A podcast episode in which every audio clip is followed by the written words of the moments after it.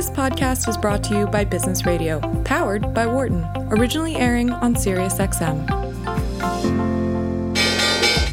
Welcome to our Behind the Markets podcast. I'm your host, Jeremy Schwartz. Alongside Wharton Finance Professor Jeremy Siegel, we tackle the latest market trends every week on Business Radio, powered by the Wharton School, SiriusXM, Channel 132. Our guest consists of experts like the world's leading authority on long-term economic growth, Bob Gordon. We will continue to see jobs created rather than destroyed. Former chair of the Federal Reserve, Janet Yellen. I mean, I don't think either of us ever expected that we would live through a financial crisis. Or even the head of the Digital India Foundation, Arvind Gupta. The reason that people are talking about India is massive digitization and financial inclusion that we have done over the last couple of years. Enjoy this week's show. Welcome to Behind the Markets here on Business Radio, powered by the Wharton School. I'm your host, Jeremy Schwartz, Global Head of Research at WisdomTree. My co-host is Wharton Finance Professor Jeremy Siegel, author of Stocks for the Long Run and the Future for Investors. Please note I'm a registered representative for Side Fund Services. Professor Siegel is a senior advisor WisdomTree. Our discussion is not tied to the offers of investment products, and the views of our guests are their own and not those of WisdomTree affiliates. Going to have a really interesting show today, Professor. We're, it's our last show before the election. Uh, we've got some earnings season. The markets are a little volatile this week. Uh, what's your, your, your current sense? Yeah. Volatile is our euphemism for down. um, Little down. Yeah. uh, not surprised. I mean, I think you got. Let's talk about the markets, and we'll talk about politics. I mean, um, and of course, you know, certainly politics are are important here. But I, I, I think the markets are first of all, obviously, the collapse of um, of the uh, stimulus talks um, is a big disappointment. There was still hope. Um, and that, combined with the fact of the virus upsurge, meaning we would have needed it even more. Now, um, uh, that that that being said, we're going to survive it because I think we're going to have a stimulus package in January, no matter who wins. I don't know whether we'll have one in the uh, you know the interregnum period uh, between now and then, but January you know, our country can survive three months without further stimulus. The problem is with the surging viruses, uh, partial lockdowns, people being told to be extremely cautious, that really could put a damper on economic activity um, in, into the holiday season going forward. Um, and uh, I think that that is uh, weighing onto the market. I mean, Europe is having even a worse upsurge than we are uh, at this point, and um, uh, I mean that's important.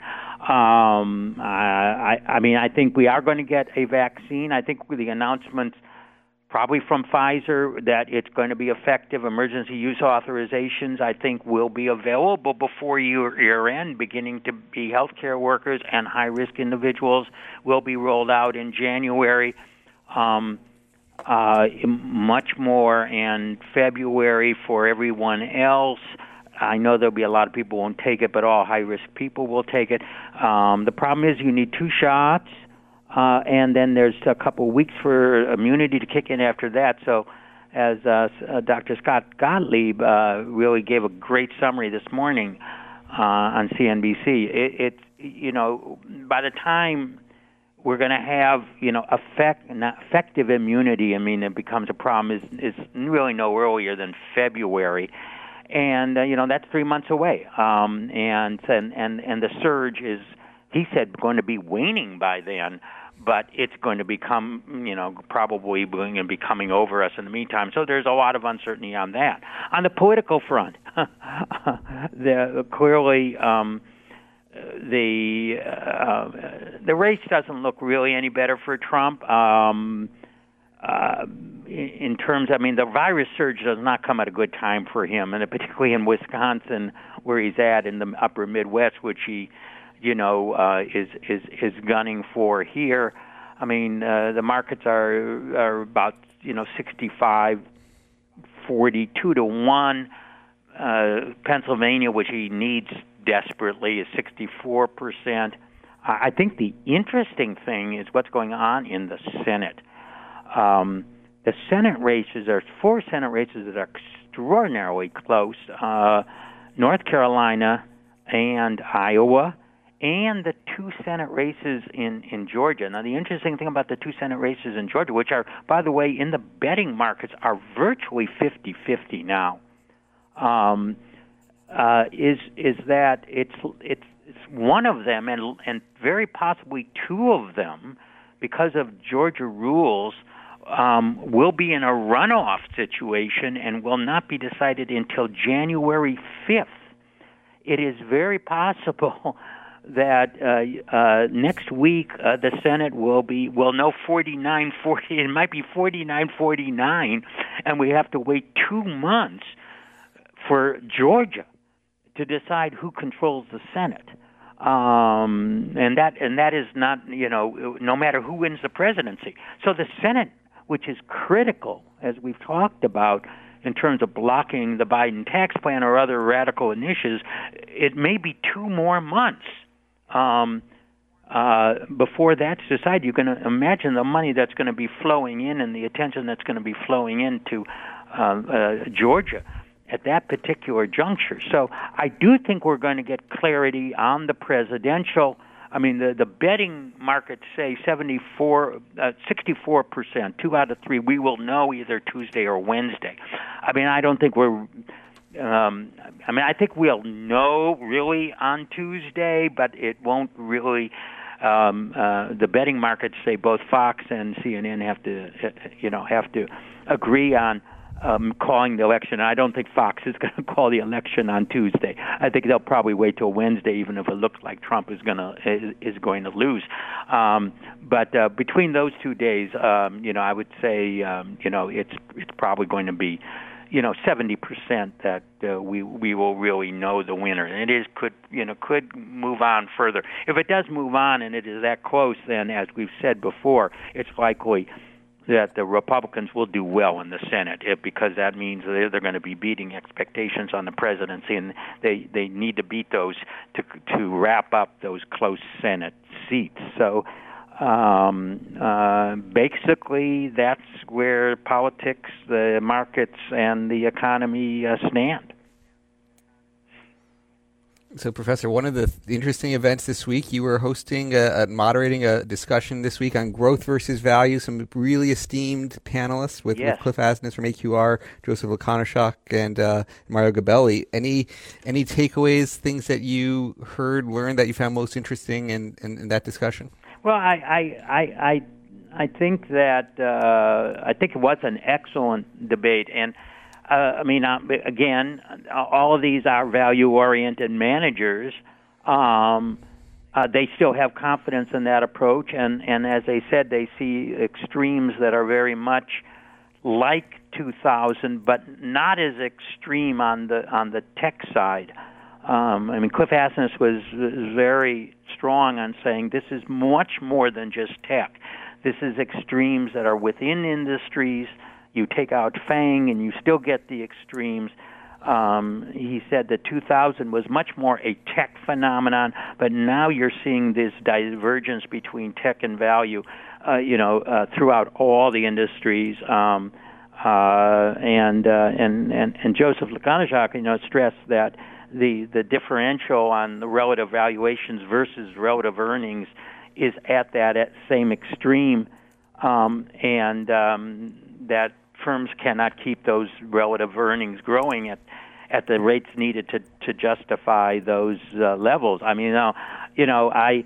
I would say that anyone listening say, would say, "All right, I'm I'm I'm I'm not going to jump ship right now um, if I have a value, you know, it's not the time to abandon uh, the value uh, uh, portfolios. Um, um, uh, I don't know if there was. Uh, I mean, Jeremy, you you yourself are were participating uh, in certainly uh, in curating questions and monitoring. Uh, was there anything that surprised you in in discussion? No, I think it, I think some of the closing arguments that you know you earn some of your returns to value by going through these difficult times, and and you know now's not the time to leave is, is I think an emphasized point. I mean, some of the data that he that they talked about, like the you know the the average multiple that these top twenty five stocks are trading at, uh, Lakonishok talked about. I think it was like one point six times when the average is one times. You know, in terms of where their multiple over the market. is I thought between was growth and value, and he said it's one five one six. It was one five in two thousand, one five five or something, one six. yeah. now. So I mean, we've gotten to those same peaks that have, have gone on. I mean, and I think that uh, you know, and and and Cliff has said it's you know, it's it's much more than just a tech bubble, which it was mostly in in in 2000. Oh, we also talked about as you know that interest rates are not a good explanation because interest rates were really high in 2000. They're very low now. Said theoretically there could be, you know, if you if you had certainty on cash flows, you are discounting, you know, those at a greater rate, and that duration. It's like you know, growth stocks are higher duration than value stocks. So obviously, a drop in interest rates would generally uh, uh, put them uh, at a at a higher position. But it's it's certainly it's it's certainly a lot uh, a lot a lot more than that. I brought up, of course, the the fact that are we in a different economic model where economies of scale are just so pervasive in the industry and uh, and brand name and ability to expand that things can be different. Um, people acknowledge that's possible. No one, no one, you know, I think came down definitively on on on uh, one versus the other. But again, if you you know it is happening in industries as well that don't have the same economies that tech has, then you know that this is a sort of a, a pervasive phenomenon uh, out there. And um, uh, it was it was a it was a it was a quite good debate. I thought uh, it was uh, Yeah. quite informative. I mean, it, it, I I think Cliff's point that the if you go before the last three years, so like there's a seven years of growth outperformance being, in his words, rational, driven by the fundamentals, and then the last three years being this more quote unquote irrational, more expansion of multiples. Uh, and and you see, uh, maybe think the market reaction today. You know, the question is, I, Lakonishok's point is, how long can these earnings persist? And uh, you know, when you get very high expectations for earnings, it becomes tough to keep beating. And you see the four big tech stocks reporting earnings overnight, and Yeah. you see some disappointment. Well, well, you know, the, the, the, well, let's talk about that. Only Google is up. Uh, all the others are down. I mean, Google.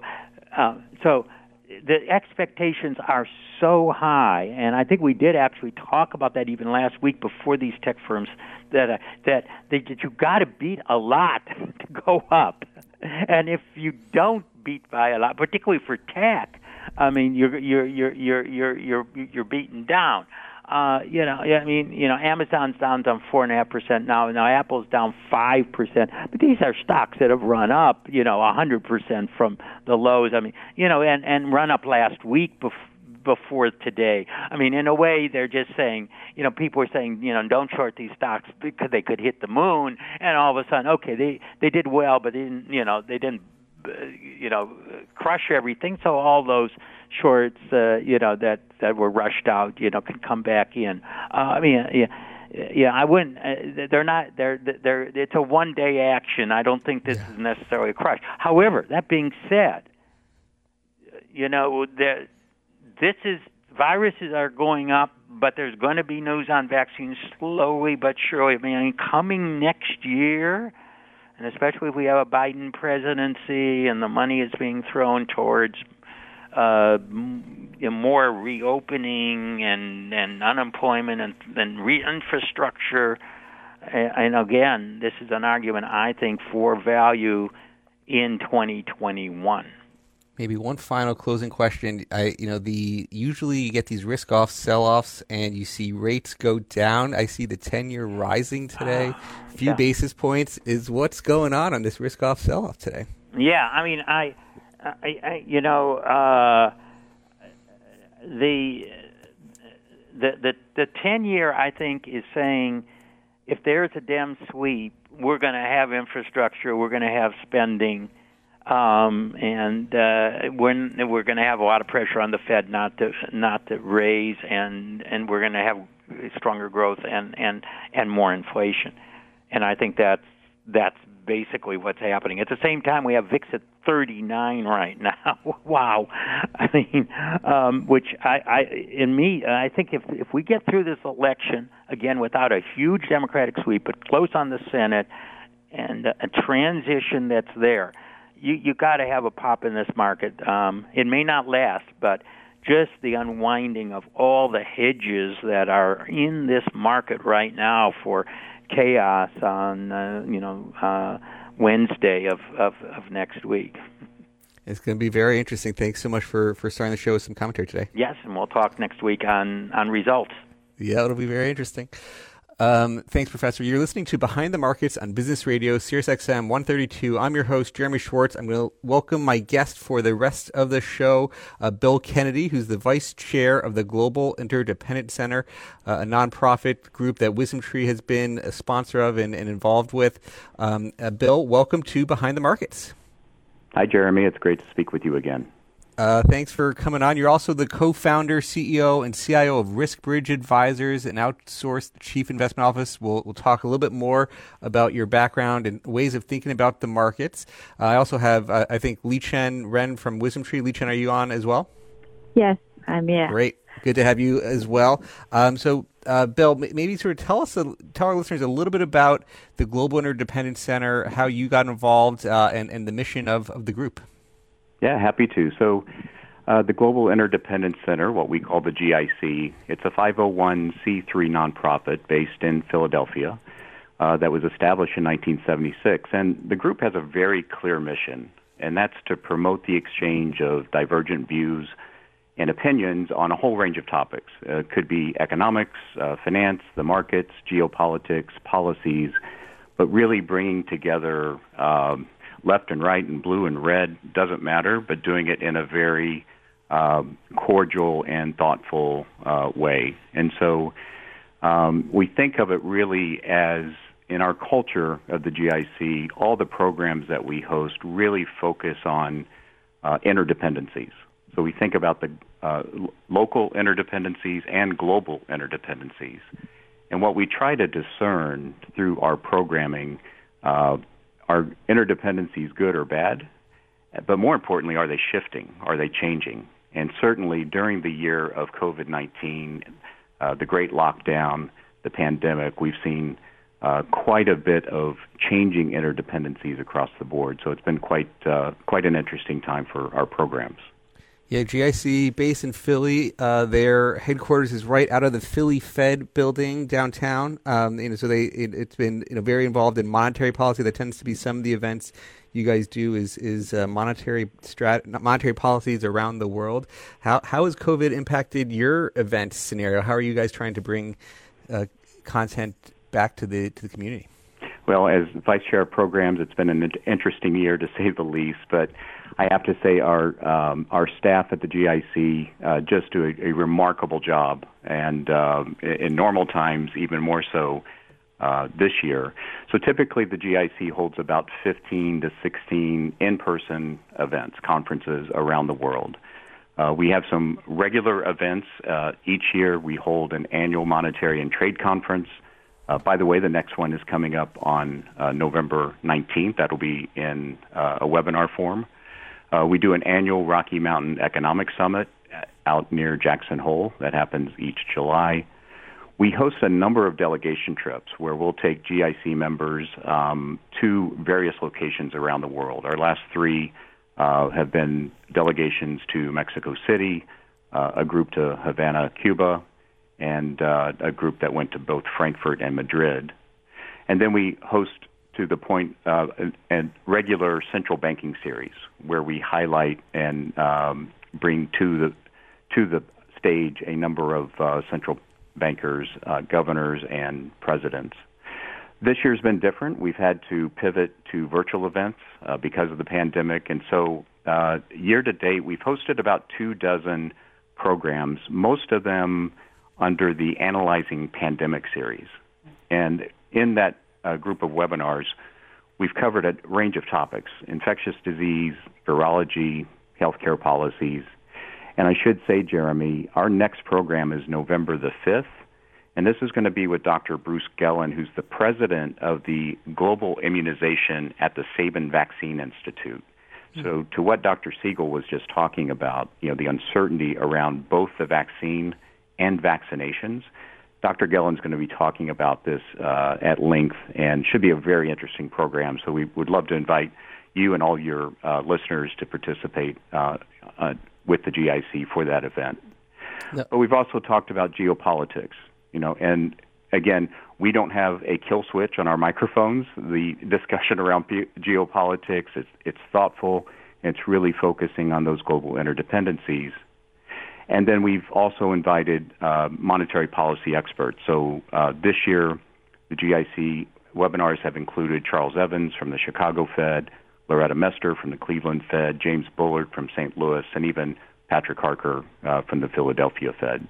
So all of those have been uh, very well received, and uh, that's that's been a big change for us, going from the live events to the virtual events.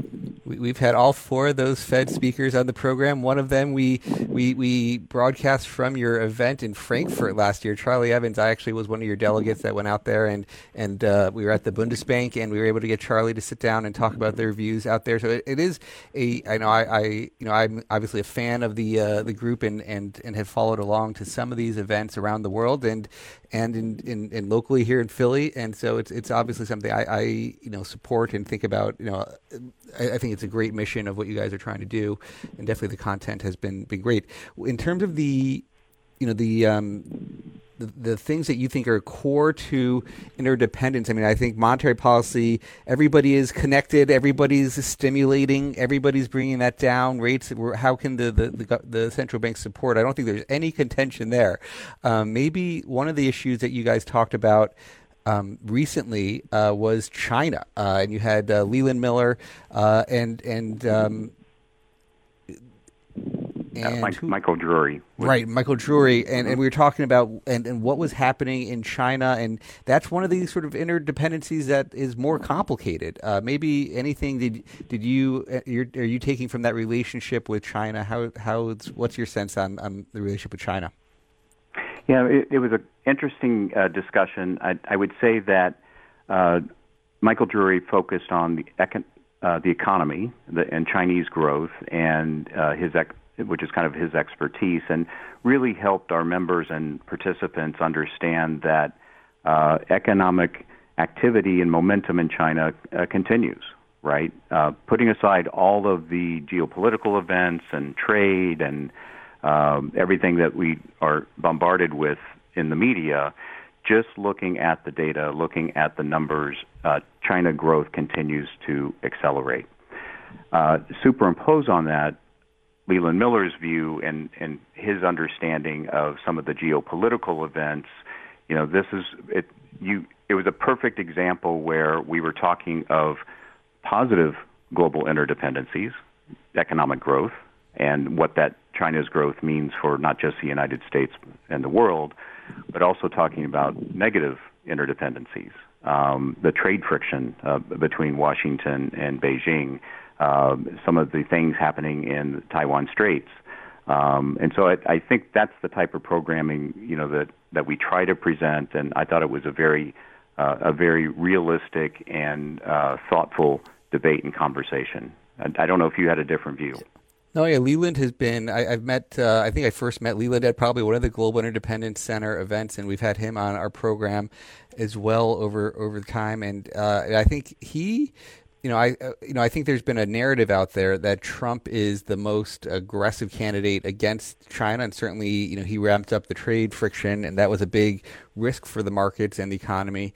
Um, and you know, I think uh, Leland was was saying that he thinks that that Biden was going to actually come out more aggressive as well, and that it wasn't like so so smooth with with just with just Biden.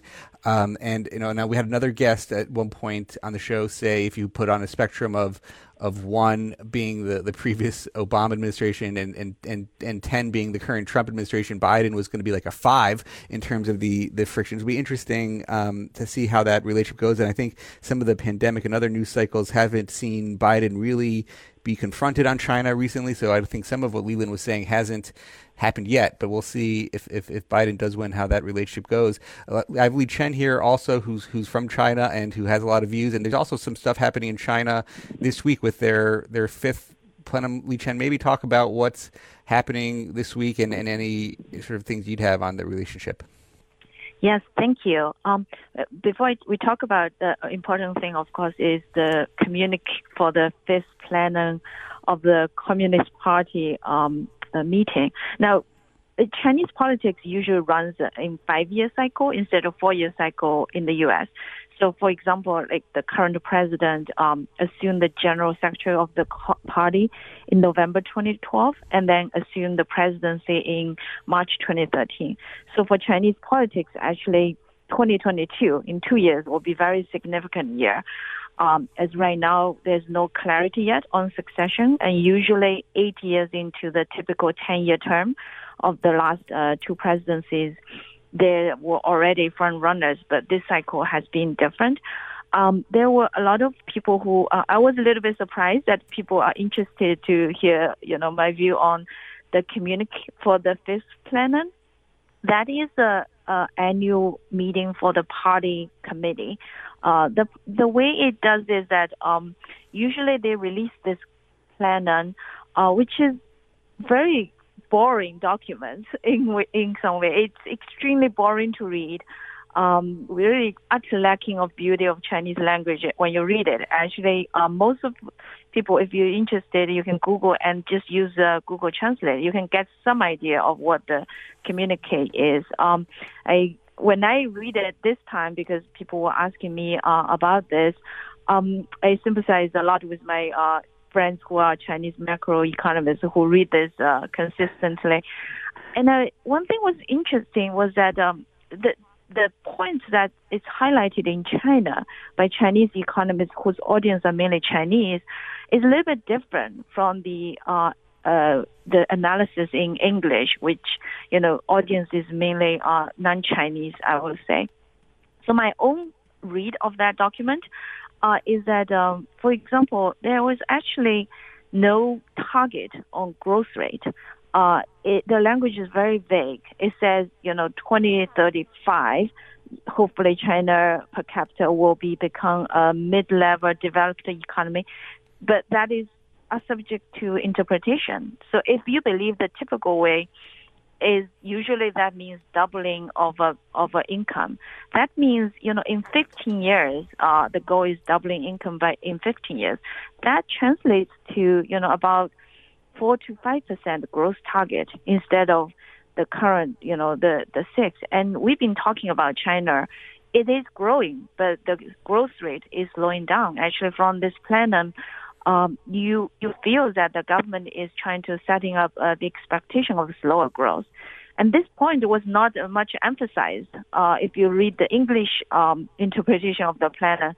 So that's one thing I found uh, really to be interesting. And I think, uh, you know, organization like GIC w- would help, you know, to, to bridge some of these um, different viewpoints on, on this document.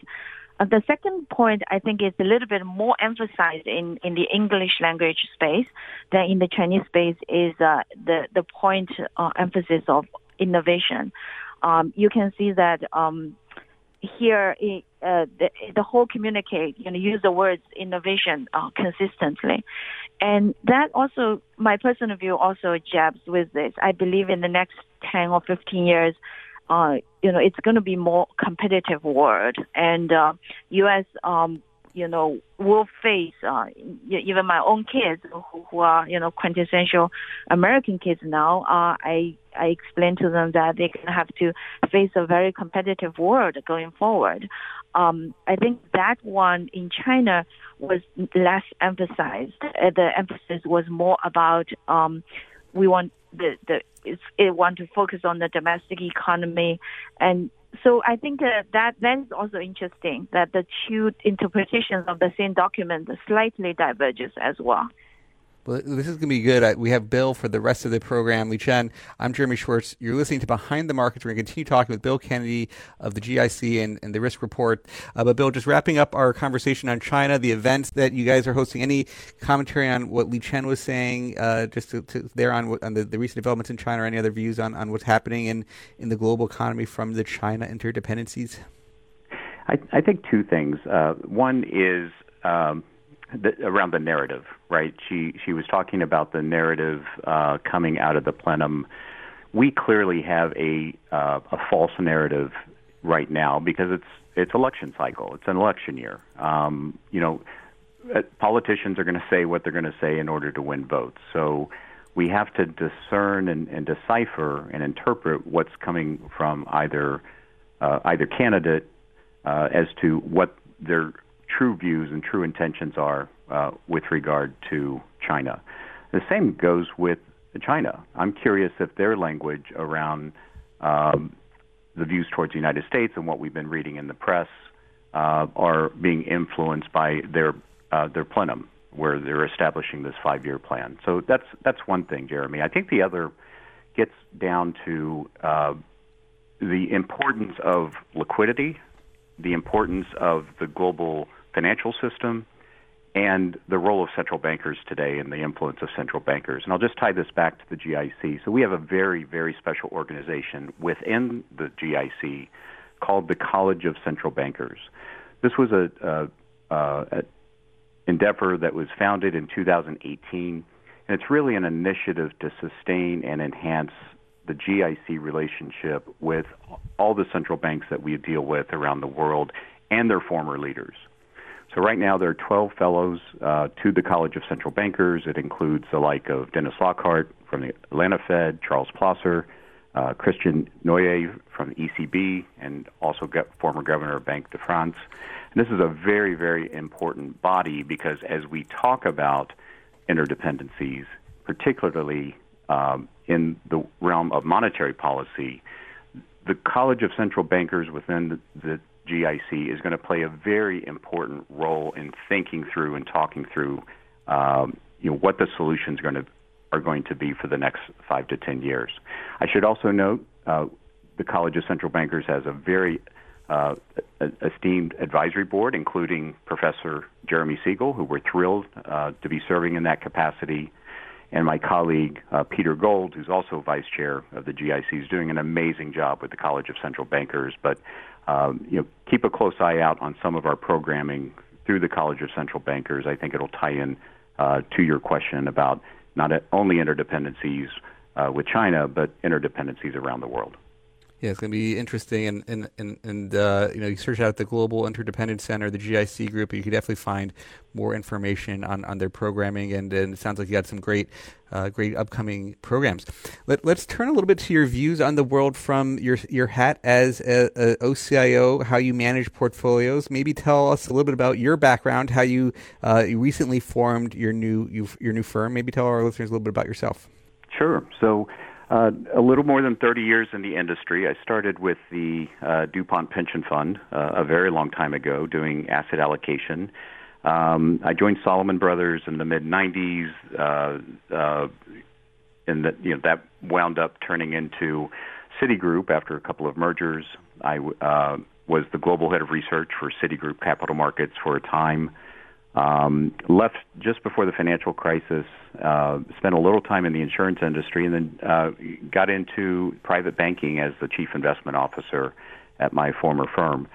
Um, the reason for establishing uh, RiskBridge was really twofold. Number one, there's I have institutional DNA, so I was very interested in working with the institutional community, endowments, foundations, insurance companies and family offices um, to try to help them navigate through the, the world as it stands today. Lots of complexity in the capital markets, zero yield. Um, you know, how are you how are you spo- supposed to meet your long-term investment objectives as an endowment uh, with the environment that we're in? So, we formed uh, this year. We formed RiskBridge Advisors, uh, a registered investment advisor with the SEC we're really doing two things, Jeremy. We're providing guidance and implementation to investment committees could be on investment policy, investment governance, or asset allocation.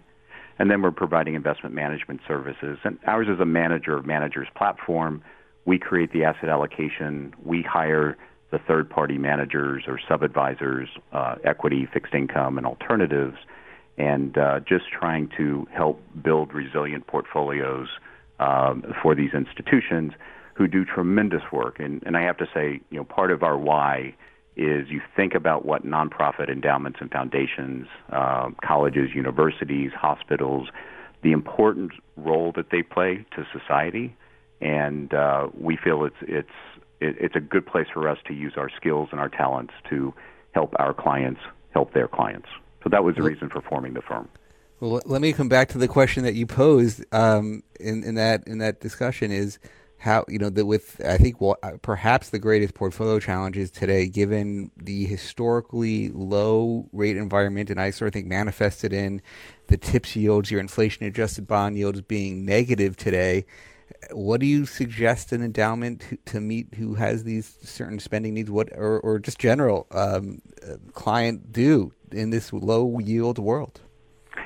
It's a it's a great question. Um, you know, my the knee jerk reaction from my seat is always to manage expectations lower.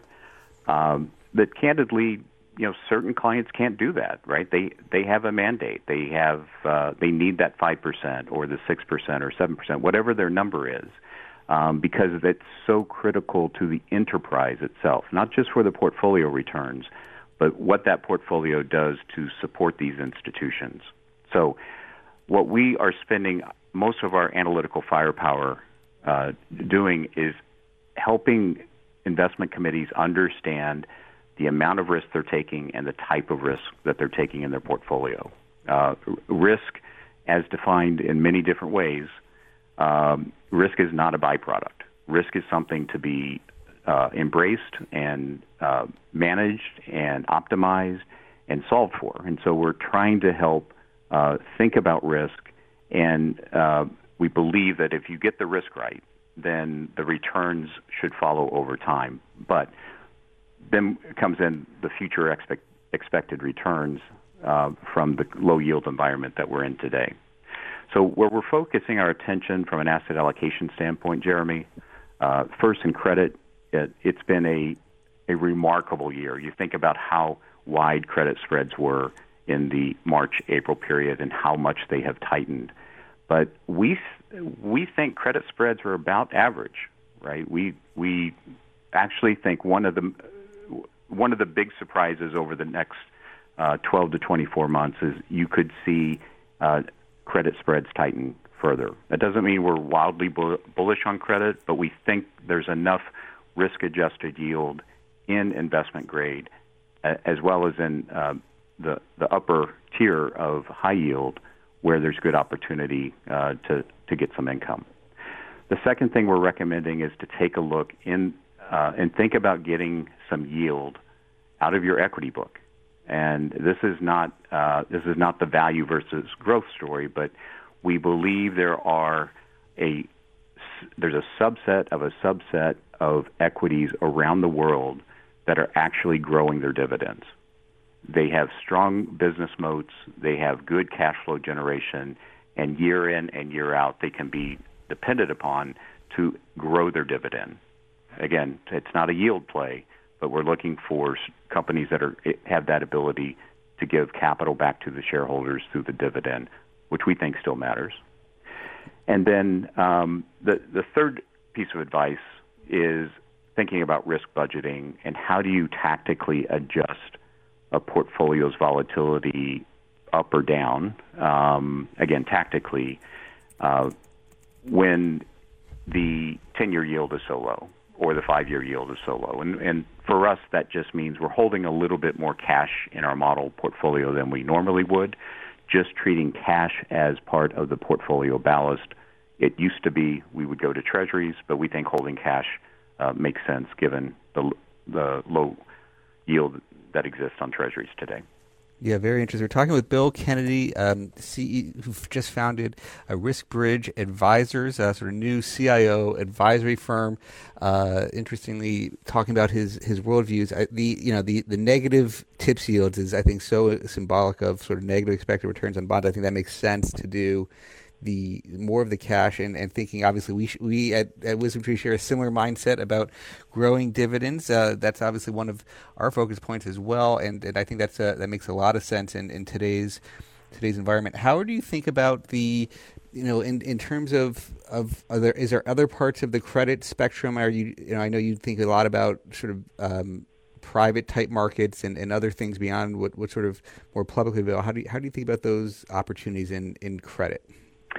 Yeah, so um, private equity is is not an immediate go-to because there's so much of in the IRRs over the last 15, 20 years that have been generated because of leverage. Um, so it you, you have to be very selective on the private equity side. Uh, bank loans, leverage loans, um, we're a little bit cautious on that space as well, particularly in the if you look at what's happening in the CLO space, um, you know the, the the sweet spot for CLOs and that type of credit structure, in my opinion, was sort of the 2013 to 16 timeframe, and now you're just seeing lots of structuring terms uh, uh, in those CLOs that just aren't appealing from a credit standpoint. Um, I think one of the most interesting areas right now, you know, where's where's the biggest disruption during the pandemic? Well, I, it, it's probably in commercial real estate, and you know we're starting to see some really interesting uh, funds and opportunities present themselves in uh, commercial real estate and commercial real estate uh, credit, um, where a fund can come in and act as uh, a, a, provide capital uh, at many different parts of the capital stack um, for commercial office buildings and uh, certainly in uh, the larger cities, but even in some of the uh, second tier cities uh, around the country. And so there's some very interesting opportunities there where uh, if the you have the right manager that knows how to identify the opportunities, but also they've got the skill set to actually manage the property. You know, if it gets handed back to them, um, you know that's a that's a rarity. So, um, but that's an area in commercial real estate credit we think is uh, is worth taking a look at right now on a risk adjusted basis. That's that's really interesting. I mean, I, that is one of the spaces for sure that was hit, um, and people sort of questioning real estate. I mean, I just on a few anecdotes on this, and not really on the investment side, but uh, you know, I, have got friends in, in in New York who are looking for apartments, and and have just recently signed a new lease, found it forty five percent lower price than where they were looking at it a year ago. They were going to move out of the city um, with the pandemic, but they because the deal was so good with you know that thing. They're they're delaying moving out for a year, and uh, they're sort of staying in with those lower rents. We actually, you know, have uh, a headquarters in in New York on, on 245 Park Avenue and, and have, have talked about going remote first um, so that we're, we're, we're basically saying we need less space going forward and it's going to be an interesting uh, interesting you know, I, I think sort of new world is if, if more companies find that that they can do more with less space, and I think that's some of the pressure those those uh, real estate companies are coming under. Yeah, I would agree. And in the, in, in the case of RiskBridge, we we were formed out of the pandemic. Um, we started remote, right? So my team is all working remotely. Uh, Technology is allowing us to do that. We're going to wind up in office space uh, eventually, but um, you know, maybe we'll get it a little bit cheaper over time. So we'll see. Yeah, it'll be it'll be interesting. Uh, across the equities, it, it sounds like uh, uh, an emphasis right now on growing dividends. Any other when you think about the the opportunities around the world, there's um, you know some of that we were talking about on value versus growth, and, and I think that's somewhat in different size segments. But how how else do you think about equities in terms of where you would try to avoid today, and, and other things of of the opportunities? Yeah, so our framework is always to think about the economic regime. Uh, and there's uh, two components. What's the economy doing? What's inflation doing?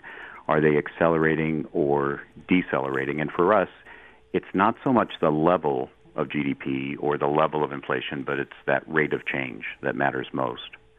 So uh, we think that the rate of economic momentum, as measured in the fourth quarter of next year, right? So 12 months from now versus now is going to be positive. And, and we have a fairly high confidence level around that projection. On the inflation side, it, it's a conundrum. Um, we see inflation expectations rising, but we haven't yet uh, we haven't yet seen the real economy inflation picking up. And, and for us, what the way that we measure that, we listen to a lot of corporate earnings calls, and what we're always listening for is. Uh, does the company management have the pricing power? Do are they able to raise their prices to their end customers? And we're just not hearing uh, very much pricing power conversation uh, amongst the the company calls that we're listening to. So, what does that mean? If, and it's a big if, because we don't have a high degree of confidence on the inflation call, but if inflation uh, actually picks up, I think that value, and this is this is the style box comment, right? Yeah. Value versus growth. Um, I think v- the value style will start to perform better. I don't know if it'll outperform growth, but I don't think it'll perform as bad as it has over uh, you know many many years. Um, the second on uh, opportunity, if inflation is picking up, if we do start to see more um, economic volatility, if you will, I think that's very good for small cap. And uh, we really like the small cap story versus large caps right here. And if you can blend a small cap strategy that actually is growing dividends, and they do exist, we think that's a really interesting spot. And that's where we're spending a lot of time, our due diligence team, focusing on those types of managers. Jeremy, the other area, and I think this is a, a, a very important um, uh, view, we think that active management, which has been beaten up during an era of QE and low volatility and uh, the advent of beta product uh, into the marketplace, uh, we think we're about to enter into a period where active management of all sorts uh, really starts to uh, have a resurgence. Um, and and it doesn't mean 100% of all active managers are going to beat the benchmark. They can't. But we do think that uh, good, resilient portfolio construction will have a nice blend of both active management and passive uh, beta product uh, to to get that exposure. And and the way to measure that, in our opinion, is just look at the dispersion of opportunity. Um, and this is where I think you know in emerging markets, it's if we're right and the dollar is going to continue to weaken after the election, you know we think emerging markets could outperform. Um, but we'd probably play it as a beta uh, opportunity as opposed to an active. But in small cap U.S., um, in dividend growers, there's going to be a wider dispersion between the stocks that are winners and the stocks that are losers, and that's where we think having some act, uh, good, solid active managers and active management makes sense. And that's where we're spending a lot of our, our time on the manager research front. Very, very interesting. Um, you know, I think the the return to you know it, it's certainly in the U.S. large cap segment. Sort of those, the beta has been a tough instrument to beat. I think you know it, you'd you'd find the passive indexes sort of at the top of their peer groups in all sort of large cap benchmarks uh, right now. And and the question is, some of it is tied to just those top the mega cap concentration. And and did, did, does those revert? You know, is is I guess a big question. But you think across these broader sets that active still has a important role. I do, and and the and this gets to our philosophy of investing. We think the way to win over an endowment or family's 5, 10, 20 year horizon is don't lose. And so we think the uh, the secret sauce on an active manager is finding that manager who has the ability uh, to capture most, may not capture all, but most of the upside. But they do really, really good on downside capture, right? So if their index is down 10%, they're down half of that just because not only are they asset managers, they're really good risk managers. And I think that's an important lens uh, that we use in our manager selection process. Very, very interesting. Um, so EM, beta, small caps, active. Uh, any other places for you think are, are really good for active managers? Um, I, I think the other area for us is, you know, it's been very vogue to beat up on the equity long short uh, hedge fund community, and they've deserved it, candidly. But I do think if we're right and we start to see more dispersion in the marketplace, and if from these valuation levels we just have more volatility uh, and chop going forward, a good long short equity manager who can actually make money on their short book, um, we think you know could do very well. And so, uh, the hedge fund community has fallen into the same camp as the active community. Um, everyone's been below average, right? There's a very small subset of the tens of thousands of funds and products that are out there that can actually uh, and have actually outperformed. Um, we just think it's we think we're in an environment now after you know a, a great bull market, lots of liquidity from the central banks, um, fairly low economic volatility. Uh, we think that economic volatility is going to change and, uh, and and meaning increase, and with that, you know, long short equity should do well, in our opinion. Very good. We're, we're coming close to the you know closer to the end of our conversation here. Any any t- areas of focus that we haven't touched on? Thought you would you would you want to make sure we, we cover in terms of your big picture worldviews. Well, we you know the, the elections next week, so we probably ought to say something about that. And I was very interested to hear Dr. Siegel's uh, uh, uh, comments. You know, from my vantage point, I think the election is interesting. I think the election is important but for an asset allocation perspective for endowments and foundations and, and insurers and family offices, really long term investors, the election is not as important as the Fed and the liquidity that we're seeing being pushed into the market uh, by the central banks. So I think, in my view, the three to six month most important thing is both the vaccine and the vaccination meaning the creation of uh, of the vaccine itself, and then how does it get rolled out? And again, I would draw everyone's attention to that GIC webinar on November 5th. Um, we'll be talking about that specifically. Um, but you know, if you look at what the markets are telling you, I, I have no idea what's going to happen on Tuesday. But look at what the markets are telling you. Last week, up until last week, the the dollar was telling us Biden was going to win but the stock market was telling us Trump was going to win. This week it's reversed. The dollar is telling us Trump may win. Stock market's telling us Biden may win. And that's just based on historical reference, but the view is a weaker dollar uh, is is a given if, if Biden wins, and the stock market uh, rallying and, and doing well um, would signal a, a Trump win. My view, if you look at the you know put away currencies and stocks for a minute, just look at the bond market. Bond market's telling me doesn't matter. Jerome Powell's going to win. The Fed's going to win. All that all that matters more than fundamentals is the seven, you know, almost 7.2 trillion dollar Fed balance sheet and the impact that central banks are having in global liquidity will continue to be probably the most important macro uh, factor in uh, in the quarters and, and maybe even years to come. Well, Bill, this has just been a, a great conversation. Uh, I appreciate all that you do for the Global Independence Center, uh, and and you can stay tuned to their events. I, I participate in a lot of those. I'm Jeremy Schwartz. You can listen to us on our Behind the Markets podcast. Thanks to our producer Patty Hall, sound engineer Dion Simpkins. Have a great week, everybody.